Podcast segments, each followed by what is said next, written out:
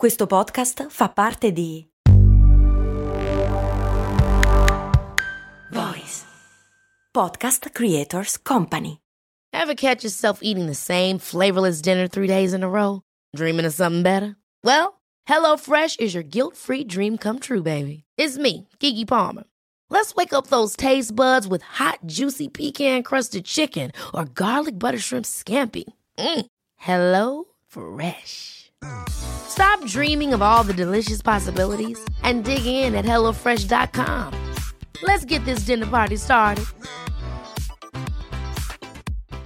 Attenzione, arriva il coprifuoco. Cose molto, cose molto, cose molto umane. Che cacchio vuol dire coprifuoco, veramente? Ieri, nella redazione giornalistica della radio dove lavoro, Radio Popolare, ci si interrogava sul termine coprifuoco e si diceva: Ma non è un po' esagerato parlare di coprifuoco dal momento che alla fine non siamo in guerra? Sì, tecnicamente lo è, perché il termine coprifuoco in genere si riferisce proprio a quello, anche se le vere, vere, vere origini non sempre si riferivano alla necessità di stare in casa per motivi bellici. Vale a dire, la parola coprifuoco viene dal francese couvre-feu, probabilmente l'ho detta molto male, però si capisce anche che l'origine della parola inglese viene da lì, cioè curfew, in età medievale e fondamentalmente voleva dire esattamente quello che dice la parola, cioè a una certa ora era intimata la copertura dei fuochi, cioè si coprivano i focolai per soffocare il fuoco senza fare fumo, avete in mente no? Prendete un falò, se ci buttate sopra l'acqua fate un casino, se ci mettete sopra, che ne so, una copertura metallica, gli togliete l'ossigeno e quello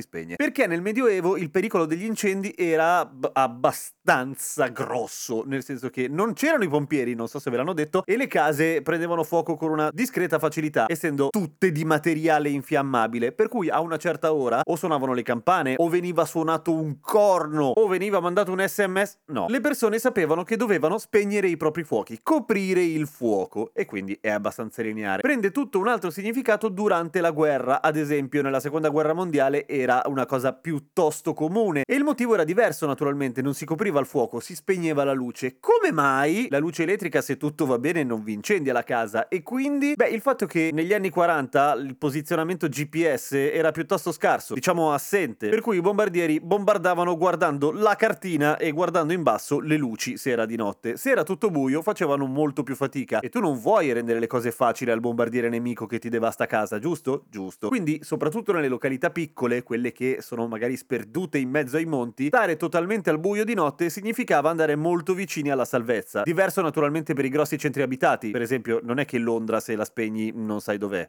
Si vede. Ma questo è il motivo appunto per cui il coprifuoco durante l'epoca bellica era particolarmente importante. Nota di simpatica curiosità sociologica, siccome non tutti avevano voglia di spegnere le luci, dovevano convincerli facendo delle campagne, una delle quali mi ricordo perché l'ho vista, non perché sono anziano e ho viaggiato nel tempo, mi ricordo una mostra in cui una diceva in modo abbastanza persuasivo "Spegni la luce, il nemico ti vede". Mica come adesso che basta spiegarci razionalmente che bisogna mettere la mascherina e tutti la mettiamo perché non siamo mica scemi come quelli. Tra l'altro si applicava anche agli automobili. Ora, non è che i civili potessero girare in macchina la sera, naturalmente, però le macchine militari avevano delle coperture sui fari e sui fanali posteriori che li rendevano visibili solo da molto vicino, per evitare appunto di aiutare il nemico a giocare a Space Invaders dall'alto. Oh, guarda una macchina! Il coprifuoco in altri periodi, se vuoi più recenti e se vuoi più tristi, beh, più tristi della guerra è difficile, ma che ne so, durante una dittatura militare, durante un colpo di stato, significa tutti a casa, nessuno per strada. Perché? Perché così la popolazione è più facile da controllare. E cosa faccio se ti becco per strada? Ti sparo. Fine. Vero è che la parola coprifuoco non si riferisce al fatto di sparare, questo lo concediamo, ma sul fatto che a una certa ora bisogna rientrare perché c'è un'emergenza sanitaria, forse coprifuoco è un po' forte, non del tutto sbagliato, diciamo che ci sono un sacco di altri termini che sarebbero più consoni. E se non vi piace il lockdown perché l'italiano è la lingua più bella del mondo, ce ne sono un sacco di altri, per esempio orario di uscita, confinamento come suggerisce qualcuno, limitazione di uscita, ma alla fine tanto ha vinto coprifuoco per cui questo è tutto inutile. Mi raccomando, non fate gli stronzi, coprifuocatevi a una certa ora. Domani sono indeciso, parliamo di perché i capelli diventano bianchi e cadano o da dove viene il colore degli occhi, perché anche quello è interessante, eh? Ci sono un sacco di cose sorprendenti sul colore degli occhi. A domani con cose molto umane!